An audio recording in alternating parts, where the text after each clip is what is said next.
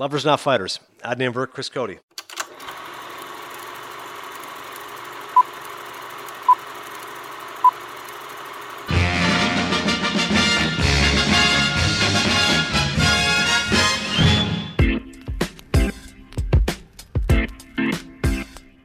That's right, folks.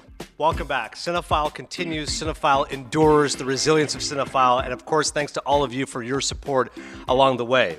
My name is Adnan Virk. 175 episodes we have knocked out of Cinephile, 78 at ESPN.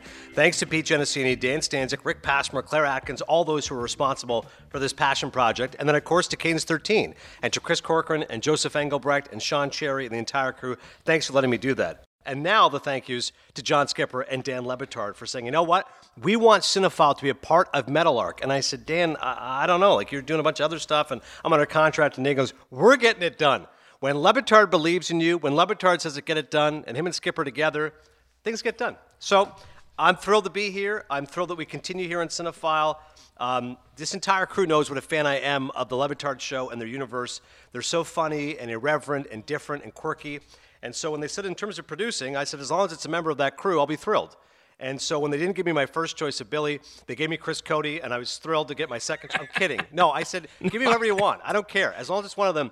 And they said, Cody's your guy. I said, great. I'm just excited to see how many episodes we're going to do before you are tired of me for my lack of movie knowledge. No way. The amount of movies that I haven't seen will impress you. We don't have to get to it now. We have a lot of time. I'm just saying, it's an impressive list. But that is an important point, because people would often ask me, they'd say, okay, how'd you get Cody? I'm like, well, I love the show, and Cody's funny, and he's great, and I don't care about his movie knowledge. Like, anybody who thinks there was some sort of interview process, I'm like, all right, Chris, can you please name for me Al Pacino's first 7 films? I'm like, no, I don't think I can do that. I mean, that's fine, Cody. Your job here is to have fun, crack jokes. You're the everyman, right? There you go.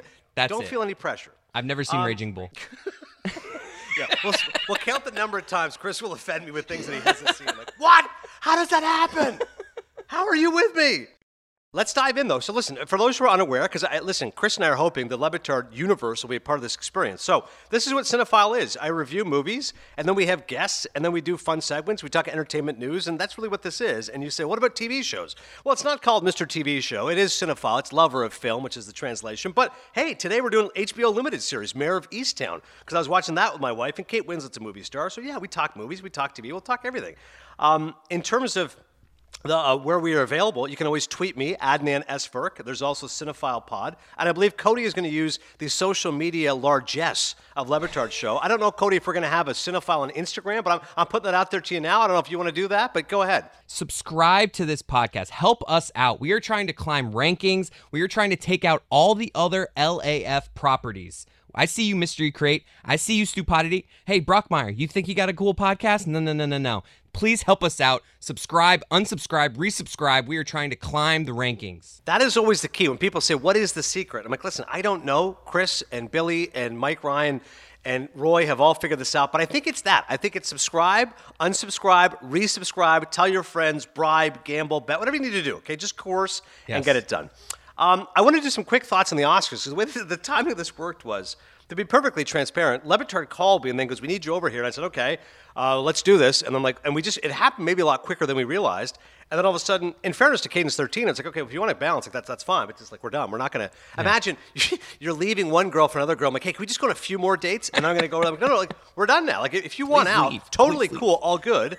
And to be clear, I'm still working for Cadence 13. I have an NFL podcast called The GM Shuffle, me and Michael Lombardi. You can also subscribe, resubscribe, unsubscribe, rate, review. So I'm working for Cadence. We have an NFL pod. You want to take your Cinephile thing, go over to Le Batard, all good. But now we're done. So the amount of people were like, wait, you stopped literally the week before the Oscars, so I need your Oscars recap. So this feels a little dated, but we'll do a very quick Oscars recap, because I just imagine that you talk about the Oscars every day. It doesn't matter whether it's like a couple months ago, whether this is the first podcast we've done in a while, like you just talk about the Oscars. It's a great point, Cody. Like when I see people at work I haven't seen in a while, that's their first thing. They're like, hey, so Anthony Hopkins. I'm like, this was like 5 weeks ago. Like, but I haven't seen you since then. I'm like, okay, fine, I'll give you my opinions of it. So I'm thrilled they happen. Just to have the Oscars again, it's one of my favorite days of the year. Felt normal. Yeah, exactly. I loved the music from Questlove. I love that first tracking shot, Regina King. I love Regina King. Soderbergh trying to give it a little bit of glitz and glamour. But obviously, we all know what the downsides were. It looked like a luncheon. It didn't have the usual glitz and glamour. They needed a lot more clips of the movies. That's my biggest thing, Cody.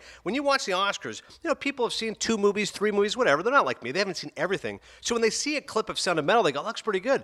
No, all they saw was Riz Ahmed, very handsome fellow Pakistani that he is, in the crowd sitting there. I'm like, all right, well, when you were watching these movies, Anthony Hopkins, I'm telling you right now, the father, for those who have not seen it, the last scene of the movie is his Oscar clip scene. If you just watch that scene and you go, oh my God, that guy's winning an Oscar, and he did. So I missed the clips of the actual movies. I get the producers wanting to tighten the show up, but I do agree with you, especially for the big awards, you got to show the clips. Sound effects editing, fine. No clips, I totally get it. But for best actor, acting categories got to do it. It reminds me of what my buddy Russillo once said about time in terms of baseball, which is one of my other passions. He said, you know, this whole pace of play stuff, let's speed up the game. All right, so games are 3 hours and 7 minutes. Yeah, he goes, if it was 2 hours and 30, would like half of America, you know what? We're not on baseball now. It's a lot faster. I'm in on it now. I'm like, no, like either you love the game or you don't. Either you appreciate the leisurely pace or you don't. Could we speed up the game a little bit? Yes, I completely agree. I'm tired of this 30 seconds in between pitches. I'm all in favor of that. But similarly for the Oscars, if you said, okay, let's make it a tight 2:10, well, that doesn't mean 50 million people are going to watch it. The movie people are going to watch it regardless. We don't need 4 hours, but I totally get it. Anyways, I like the production. As far as the awards, I was thrilled. Sound of Metal won a couple awards. As everyone knows, that was my favorite movie last year. I was thrilled that they won for Best Editing. I was thrilled they won for Best Sound. The big shocker of the night was, of course, Anthony Hopkins. And listen, credit to the producers for mixing things up. Normally, you start with supporting actor, supporting actress. They went in a different direction. Normally, you end with Best Picture. They ended with Best Actor. And everyone could see a mile away what they were doing. Oh, I get it. So Nomadland's going to win. So we'll just give Best Picture the third last category, which it did win. We'll give Best Actress, which was a great race. I thought it was going to be Viola Davis potentially. I mean, it could have been Carey Mulligan. Ended up being Frances McDormand. Listen, all those women were very much worthy. McDormand wins, by the way. When they won for Best Picture, she did the wolf yell, which is one of the great moments of the night, as they cut to her director husband, Joel Coen, who just gives a typical bemused look on his face. That's my wife just doing a wolf yell. That's right. And then she, of course, wins Best Actress, which was a bit of a surprise. She did win the BAFTA, which is the British Acting Award. And then you get to Best Actor, and you go, oh, okay. So they're rigging this. Boseman's going to win. He's won every single award. We all know that. And he's going to win. It'll be a nice moment. Hey, up top, Chadwick, we love you. And then all of a sudden, we have Joaquin Phoenix, who is nothing if not awkward in moments like this, saying, the winner is Anthony Hopkins. You're like, what? Like, stunning mic drop. Like, one of the great mic drop moments of the last few years of Oscars. And where's Anthony Hopkins? He's in Wales. He's asleep, actually, because he said to the Oscars, can I give a clip of myself? And they said, no, you have to be here in person. He goes, okay, like, tough luck then. So we are deprived. Like, he would have stayed up. The guy's 80. Like, I'll stay up. Okay, that's fine. I'll stay up till 4 a.m. No problem. If I might win, I'll stay up. No. But if I can't just do the clip, I'm out of here. So instead, you have Joaquin Phoenix awkwardly looking and just going, yeah, that's it. So Anthony Hopkins wins. Like, what? How much of a shock was it? Again, the Golden Globe was not won by Anthony Hopkins. The Screen Actors Guild Award was not won by Anthony Hopkins. The SAG Award, not won by Anthony Hopkins. The only giveaway was the BAFTAs, the British Academy Awards. So the BAFTAs actually called it Hopkins and McDormand, which could have easily been explained away by the fact he's Welsh. The Brits want to support the Brits. Okay, the Oscars are going to know differently. It was a huge shock. I get that the producers, Cody, have a little bit of egg on their face because they're going for this emotional moment, but I'm okay with it. It had people talking. It was different. I had no issue with it. This was over a month ago now, the Oscars, and the only thing I honestly remember from it was Glenn Close dancing. I was about to say, so I was getting to that, sorry. So Glenn Close, as I had said previously, the worst nomination of literally any category. She's up for Best Actress for Hillbilly Elegy, which is a farce of a movie. It's a great book. My friend Anish Shroff recommended it to me. It's excellent. It shows a different side of life. Good word. Yeah. I went in that moment when she started doing the butt dance, I went from, okay, it was the worst nomination to the best nomination. Quite frankly, Glenn Close should have won an Oscar because the butt dance was the single best one of the Oscars. She has a great sense of humor. She's awesome in every way. She's self-effacing. I take back everything bad I said about Hillbilly Elegy. Wow, everything. Glenn Close is the best. Glenn Close for president. Yeah, Glenn Close should win every Oscar. Done.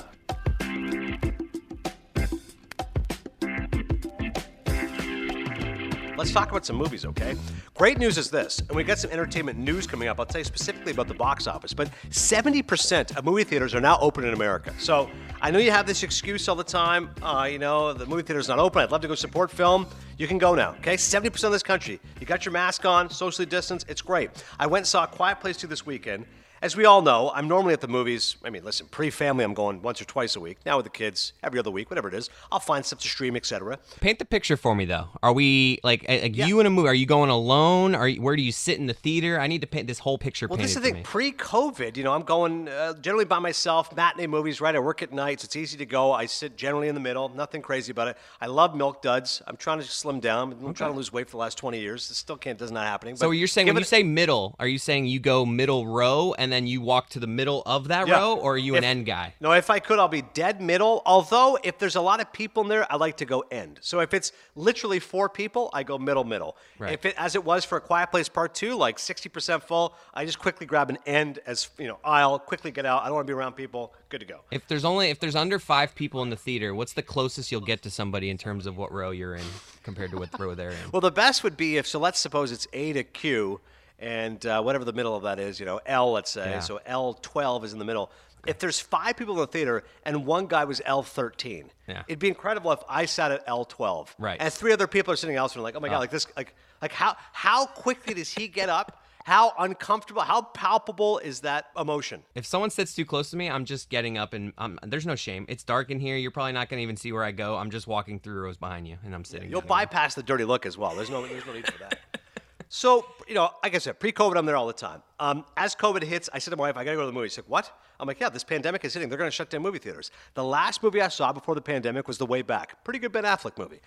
At that point, it was 5 months without seeing a movie. It's the longest since I was, 6 years old. The film itself, A Quiet Place, I love the first one. The reason why is I'm not particularly into action movies, horror movies. It's interesting. Cody comes to this Le Batard group, which they love their action movies, which I'm not a part of. And Cody wisely said to me, hey, listen, I'm not big into that stuff either. I'm like, okay, good. So we're not going to be doing Demolition Man every week. They love that shit. Yeah. Well, we will get Mike and Billy on here to talk Demolition Man another time. Yeah. But when I watched this film, I said, okay, horror, thriller, not necessarily my genre, but it was expertly done. I love the direction from John Krasinski, and I thought it had a lot of heart. For those who have not seen A Quiet Place, what it is when you speak, these aliens attack, basically. So everything is based upon oral, A-U-R-A-L, not oral, O-A-R-A-L, emotion. So you literally can't speak. If you talk, you die. That's it. The aliens come get you. Yeah. So like communication at all. So think about this. We're going to make a movie which nobody talks. Okay, so it's a silent film? Like, pretty much. It's just going to be all action and just nonverbal communication. Like, okay, great. That's a pretty tough, steep curve there for John Krasinski to pull off. And that's why it's called A Quiet Place, I see. Exactly. Now the title makes sense. So I appreciate what he was able to do with the first one. And like I said, there's actual thrills, but I thought there was emotion behind it and depth.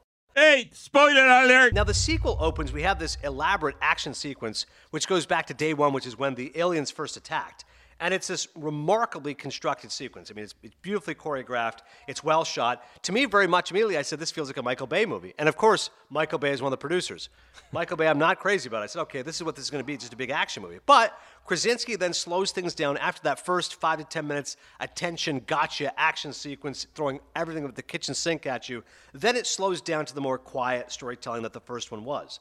So the synopsis is this. Following the events at home, the Abbott family now face the terrors of the outside world. Forced to venture into the unknown, they realize the creatures that hunt by sound are not the only threats lurking beyond the sand path. There's more. Once again, it's really well directed by John Krasinski. I enjoyed the first one a lot more, but this falls prey to the main issue when it comes to sequels, which is this necessary? And oftentimes, while watching the film, as much as I appreciate the skill and care with which it was made, a couple of excellent sequences which were violent and shocking, a lot of it felt repurposed and recycled. And I could not get over the main issue, which is, was this sequel necessary? And the answer is, unfortunately, not really. Did I still enjoy myself at the movies? Sure. Did I still think it was well done? Absolutely. Do I recommend people to go see the film? Yes. Which is why I'm giving it 3 maple leaves, because it is a really well-made genre film. But if you've seen Alien, if you've seen Aliens, you can definitely see callbacks to those movies. If you like the first one, I don't think you'll love the second one.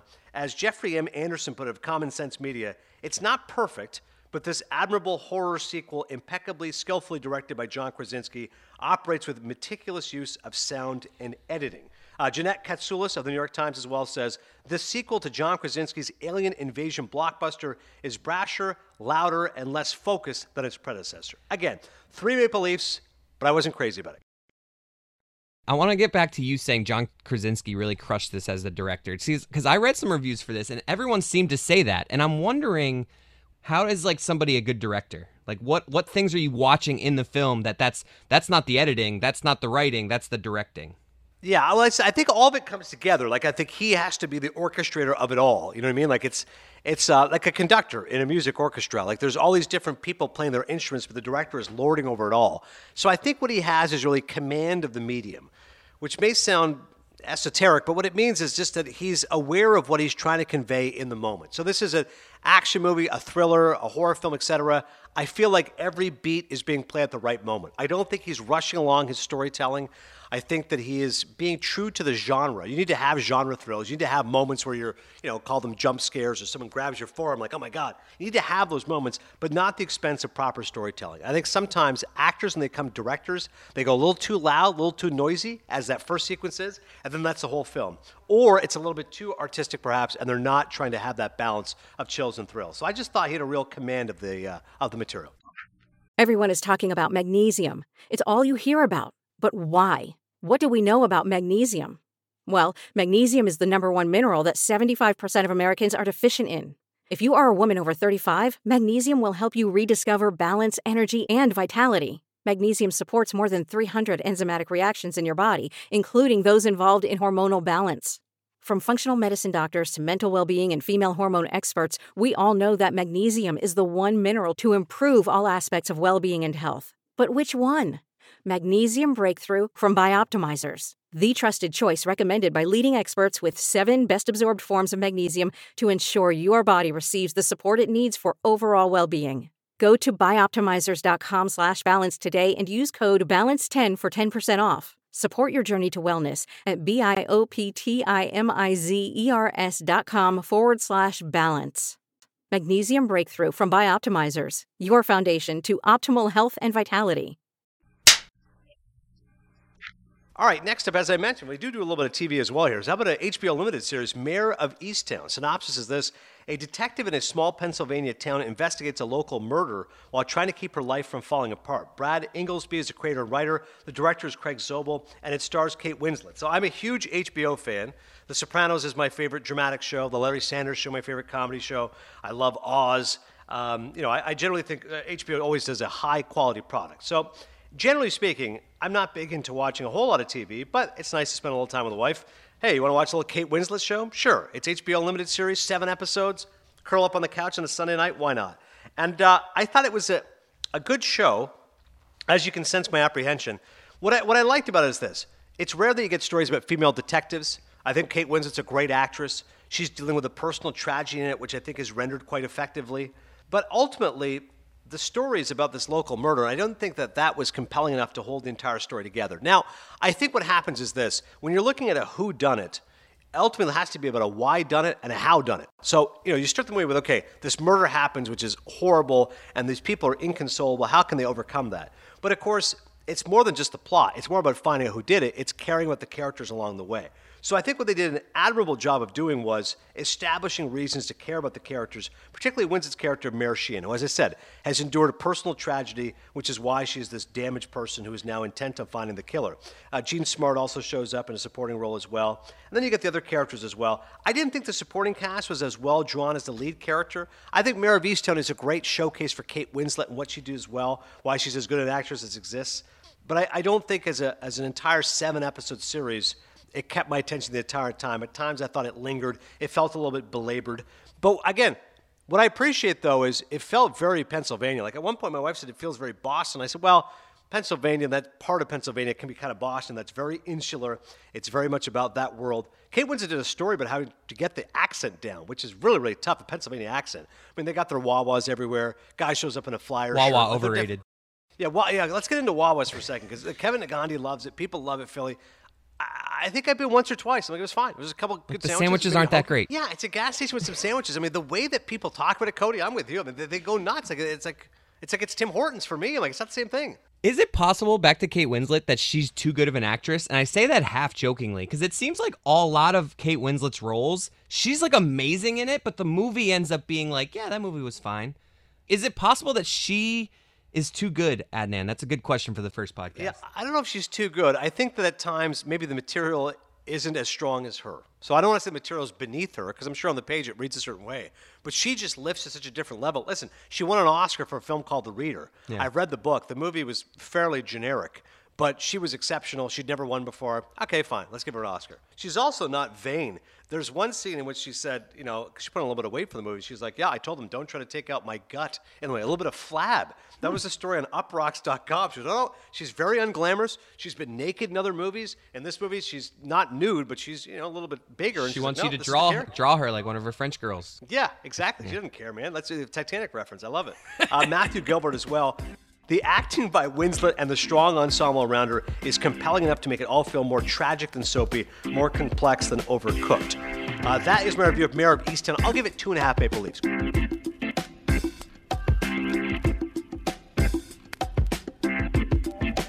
I want to know the movie that just jumps out in your mind. This movie, more than any other that I've ever seen, was a surprising, shocking ending to me. Usual Suspects and The Sixth Sense. I would say those two right out of the gate. I did not think I See Dead People will result in that, and I did not see Kaiser Soze coming. Sixth Sense is a great one. I have not seen Usual Suspects. Add it to the list, along with Raging Bull. We're going to do a running list of movies that I want Cody to see. We have two so far, Raging Bull, The Usual Suspects. We'll get more and more of those on the list. Let's get into a little bit of late-night television. I know Cody's seen some late-night TV. This I saw. This I watched. So the story of late-night, I'll be honest. First few episodes, Cody, I'm like, okay, listen, I know about Carson. I get Jack Parr. Let's get to the good stuff. So as maybe I'm a little younger than you, I found that incredibly interesting because I had heard about, obviously I knew Johnny Carson, but I didn't really know much about Parr, and it was just, I found those two, actually, I learned a lot in those ones. Oh, there you go. Okay, so to what Cody's saying, the first couple episodes, more about those guys, which again, if you like the history of late night, find that interesting. Great, so this is different than in the past, you know? I remember at 11:35, growing up in Eastern Ontario, I would watch The Tonight Show with Jay Leno, and then I would watch Late Show with David Letterman, and I'd see who the better guests were, and I'd compare and contrast notes, and I'd watch a little Conan when I could stay up late. I just loved the concept of late night television, and particularly Dave was my guy. Now, I like all of them for different reasons, though. Like, I'm not one of these guys who just bashes Jay. I think he's incredibly likable. I think he had a real connection to Midwest America, even though he's a Boston guy. I thought the fact he was #1 for like 17 straight years is pretty remarkable, considering everybody in comedy goes, oh, Letterman's way funnier, Letterman's way smarter. I'm like, yeah, well, Leno was still king for all those years. And what's interesting is, and Bill Carter's done an amazing job with his books. The Late Shift is one of them. He also wrote another book called The War for Late Night. I have both of them. They're both exceptional books. What he proves more than anything is this. Letterman's more brilliant, he's smarter, he's funnier, certainly more influential. If you ask Kimmel, Colbert, all these guys, they all revere Dave. But Leno, just a better dude. Like when they'd have affiliate meetings, Jay would be the guy shaking hands to everybody. Hey, we need you to do a voiceover for Wyoming. No problem, NBC affiliates. Letterman's the guy giving the finger going like, nah, I don't want to do that, I don't care. Hey, he just shakes some hands of executives like, no, where's Jay? And I don't think this is ass-kissing. I think it's just being a good guy. And Debbie Vickers, who's in the documentary, says there's never a bad thing to say about Jay. We'll get into the Conan stuff in a second. But as far as a guy, like if you meet Jay Leno, he's a nice guy, very uncomplicated. What was great about the books were Letterman comes across as this great, complicated figure. He's a guy, he's literally Krusty the Clown, I believe, was based on him. The Simpsons have never confirmed that, but that's believed to be the case. On air, he's crazy, funny, wacky. Off air, terminally depressed, very, very sad, lots of repressed emotions. Jay Leno is exactly what you get. He just likes telling jokes and working on his cars. He takes no vacations. He never spent any of the Tonight Show money. Every weekend, he'd go to Vegas and play some clubs. He never spent his Tonight Show money. He just made the money off the comic stuff. There's a great story in there. His wife said he begs him, Mavis, 20 plus years, let's go on vacation. They go to the beach, and Leno said, like, by noon, he was ready to go home. Like, he just sat there staring at the water. It's like, yeah, no, not for me. Like, I just like telling jokes. So he's very uncomplicated, which I like about Jay, and also very self-effacing. To be clear, I think Letterman's the smarter one, the funnier one. If I have a choice right now, obviously Dave is my guy.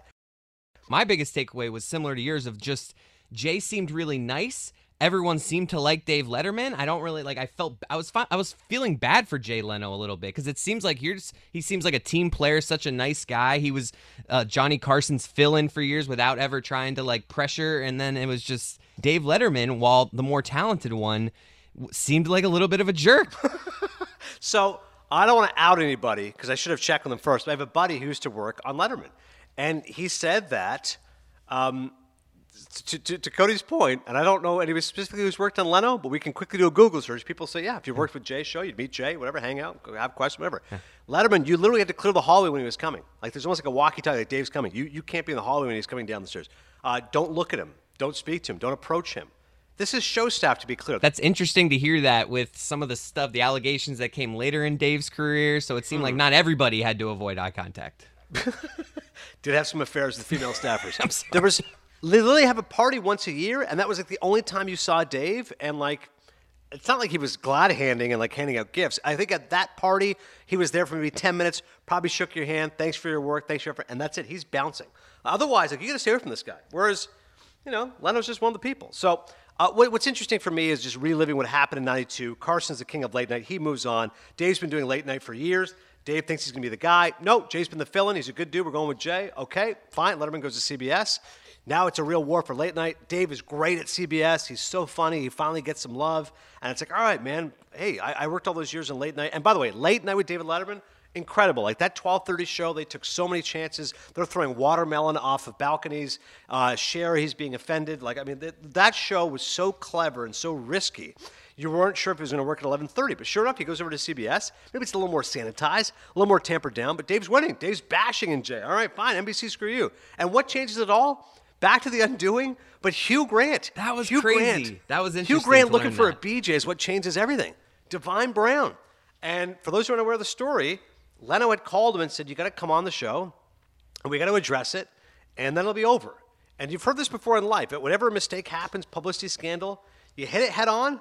America loves to forgive, and that's it. So Hugh Grant comes on, and this was the tipping point of Leno Letterman. Jay looks at him first and goes, so what the hell were you thinking? And boom, huge laugh, huge crowd. Hugh Grant gets his way through it.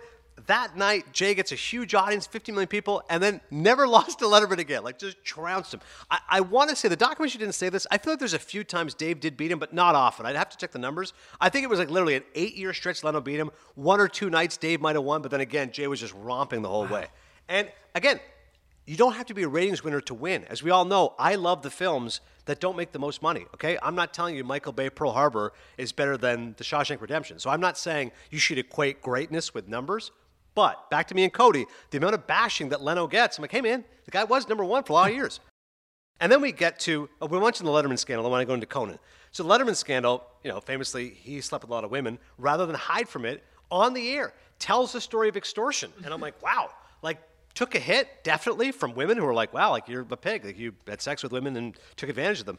But at the same time, he addressed it in such a skillful manner, such a great broadcast. Like, wow, he showed humor, restraint. And then he uses that scandal for humor the next 2 months. They didn't show this in the documentary. Some of his best jokes, I remember, was after the scandal. At on one himself. Point, he goes, right. He goes, it's so cold in New York City outside my house. It's even colder inside my house. Like, it was great. He kept using material out of it. I'm like, man, this guy is a legitimately brilliant broadcast the way he handled that. So, hey, buddy, you have a public scandal in life, just head on, you're good to go. I saw similarities between the way Letterman was playing everything and the way Dan played everything. And like the way he has had his, in the recent months of Dan Le Batard's career, it was similar of kind of like, I realized I got people here, like I got an audience that likes me, so I can kind of get away with stuff. Yes. And it worked out similarly for both of them because Dave ended up leaving NBC. Right. And you guys are crushing with DraftKings, and Metal Ark's a huge success, so everything works out. So then we get to Conan, which has got to be one of the craziest things ever. So Leno's killing it. Conan's killing it. And all of a sudden, Conan might go to Fox. NBC wants to keep both. All right. We'll tell Jay, here's a 5-year succession plan. At that point, you'll have done The Tonight Show for 17 years. He'll be 59 years old. It's been a good run. Conan will take over. It's still surreal watching that clip of Jay saying, all right, like I'm a team, again, Cody's point, team player. Like, okay, fine. That's what you guys want me to do. Hey, Conan, we'll see you in 5 years. It's the most ridiculous thing ever. Like, imagine if tomorrow Trevor Noah said, hey, in 5 years, Samantha Bee is going to do in The Daily Show. Like, what? Like, you know how much life changes in the last 5 years? Like, how could you even do that? But harebrained idea, hey, we'll keep Conan. And for Conan, of course, any comedian, The Tonight Show is The Tonight Show. I don't care how much money Fox is giving me. Like, bro, if it's The Tonight Show, I'm staying. So they do the 5 years. All of a sudden, NBC's numbers in the toilet. And Jay's still number one. He's still killing it. And he never wanted to leave anyways. You're kicking me out to give Conan some love. Well, how about you do a show at 10 o'clock? What? The Jay Leno Show, which Entertainment Weekly said is one of the biggest bombs in the history of television. Because how's it so different? I don't understand that. I know that's what they said, but just like, why does it make that big a difference that hour? Yeah, why would it matter if it's at 10 or 11:35? But nobody's watching. They're getting killed by whatever CSI, whatever else was on at that time. And now you got a real problem. You go, okay, and Conan's not doing great either. That's where the doc was a bit misleading. They made it sound like he was crushing it. I remember at the time, dude, Conan was not doing well. The numbers were not great. He wasn't particularly funny. You couldn't do the masturbating bear on the Tonight Show. You couldn't do Triumph the Insult Comic Dog the way you wanted to do it. I'm like, it's not the same, dude. So NBC is like, okay, Conan's not doing great. We're getting smoked here. Let's just put Jay back there. And that's where, of course, the big point of contention becomes. So for Conan, and I totally get his point. Wait a second.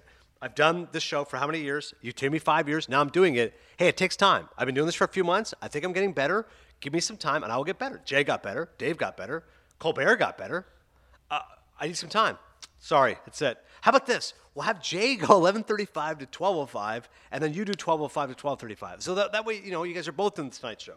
And that's where Colin goes, this is the dumbest thing I've ever heard in my life. And he gives his mission statement and says, hey, if I'm not doing 11:35 Tonight Show, I'm out of here. And then he was never at his funniest from that point on, because now he starts making fun of the situation.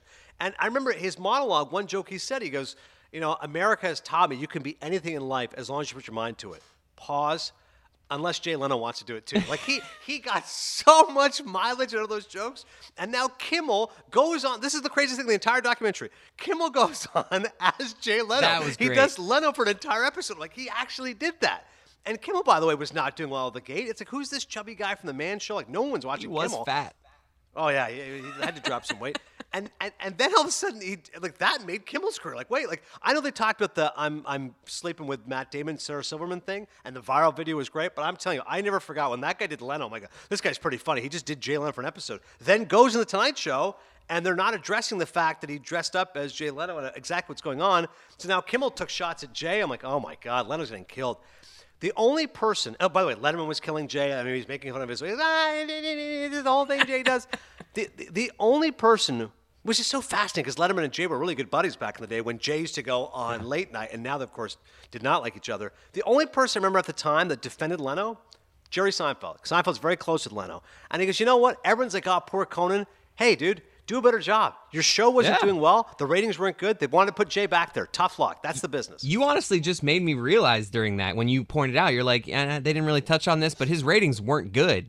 Like, that's like he ended up winning because the whole nation was behind him and felt bad for what happened to him. So you could almost say like that helped you. That's because who knows if the ratings would have improved. Yeah, like in fairness to Conan, it takes time to develop and find your voice. I get that. But it's a sink or swim place. And if you're going to lose Leno, because then Jay could have just gone to ABC or Jay could have gone to Fox and they didn't want to lose him. It's like, sorry, dude, you're not delivering the way we wanted you to deliver. We got to keep Jay. And guess what happened, by the way? Conan left and the ratings were back. Jay went back to The Tonight Show, started beating Letterman, started beating Kimmel. I'm like, okay. And Conan never really heard from again. Like, what was it? Goes to TBS, a lot of creative freedom, got a ton of money.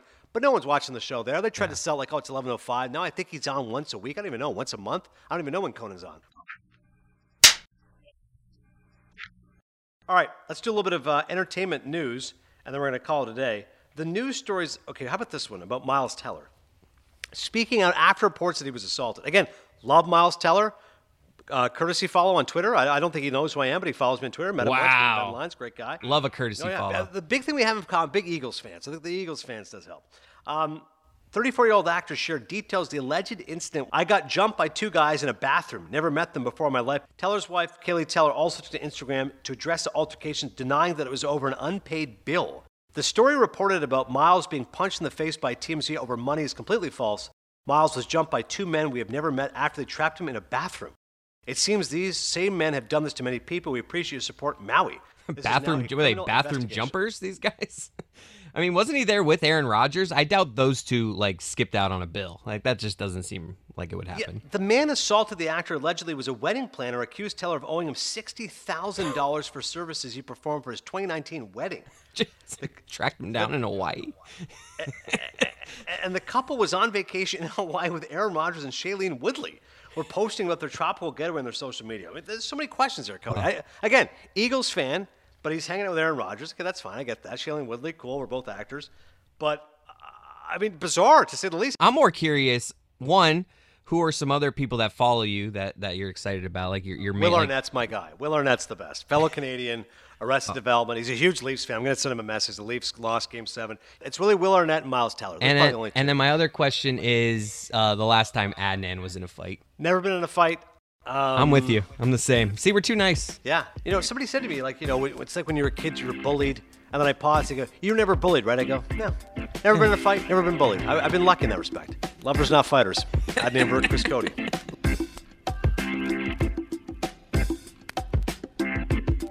A little bit more news for you. A Quiet Place Part 2. We mentioned the box office, $48 million its opening weekend, expected to make $58 million, very close to last year's $60 million projection. That is huge. I did not mention this.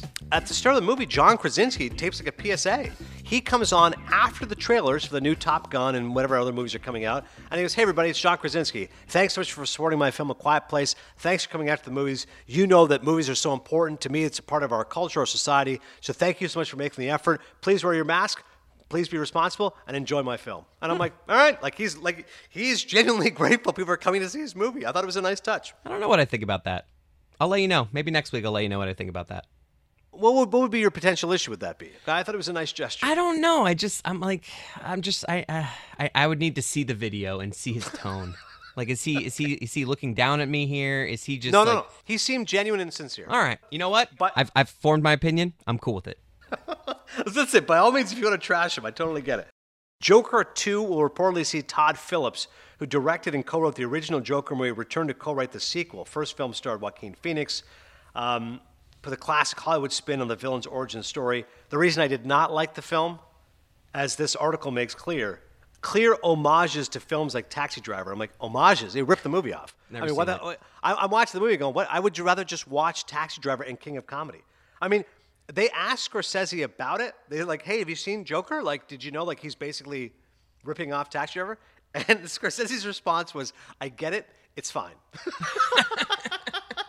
Like, this guy made $1 billion off one of my best movies from 1976 and just basically remade it and just put Joaquin Phoenix in it instead of De Niro. Like, okay, fine. Like, whatever. I get it. Do what you got to do. But that's why I did not care for the film. So my question is this. What film, Todd Phillips, are you ripping off for the sequel? Since Taxi Driver and King of Comedy is what you ripped off the first time, I'm curious what you're ripping off this time around for this next Joker installment. He's going to pen the script. I don't know if Joaquin Phoenix is even involved. In fact, he won an Oscar. It's ridiculous, but I'm sure there's lots of Joker fans out there. Would Joaquin Phoenix hosting the Oscars save the Oscars? I think it's intriguing for about 2 minutes. Yeah. And then he'd go. Okay, enough. Yeah, he's just bland and doesn't say much. He's not very conversational. Starts talking about the earth. He's not funny. Yeah, exactly. The earth, exactly. Here's why I don't eat chickens. I'm like, okay, I don't know what this is about. Okay, fine. Back to Miles Teller, because this is good news for him, and this is a big upgrade. Armie Hammer is supposed to be in the Paramount Plus limited series The Offer, which chronicles the making of The Godfather. Teller's going to play The Godfather producer Al Ruddy. The series is told from his point of view as he assembles the pieces of Paramount's 1972 mob classic. Director Francis Ford Coppola, stars Marlon Brando, Al Pacino. I cannot wait to see this cast. Who's playing Brando? Who's playing Pacino? We do know Miles Teller will play the producer. Ruddy was not involved in the sequel. He would win a second Best Picture Oscar 3 decades later for $1 Million Baby. Any direction you want to go, Cody, just the fact the filming of The Godfather, Miles Teller, or what the hell's happened to Armie Hammer? This guy was supposed to be in a great project, and now because he's a cannibal and he beats women, he's not going to have a career anymore. Well, I was just about to say, why is this happening to him? But that explains it. Yeah, if you check his social media, it's just a disaster. Oh, it's one thing to have like a bad breakup, but the amount of women who said he basically hurt them, and he was messaging a lot about cannibalism. I mean, it's just, of all the things you're expecting in 2021, expect the unexpected. I did not think at one point I'd go in my inbox and see Armie Hammer cannibal. Seriously. And I think that's a good place to stop. We were going to do one other segment. You know, we're going to save it till next time. We'll tease it. We'll tease ahead. We have a segment which is going to be called Great Actor or Great Role. Oh. It's something new that Cody and I are going to unveil. So I am amazed that you did not want to talk about, because I said this is how we do this around here, our workflow a little bit. I sent Adnan a bunch of entertainment news, and he picks the ones he wants to talk about. You did not want to talk about a potential conversion of Jurassic Park and Fast and the Furious. It's okay. I understand. I mean, that movie sounds amazing, Adnan. I have less than no interest. I mean, Jurassic Park or Jurassic World, whichever one the hell it is now, I'm like, okay, fine. We'll do it now. We'll do a quick drop. But you're right, Cody. Our audience. Universal doesn't boast the same in-depth roster of marketable franchises, yada, yada, yada. Justin Lin may be drawing the Fast saga to a close, the 10th and 11th installments. Shoot me. There's 2 more, the Fast saga. Then we got Jurassic World Dominion.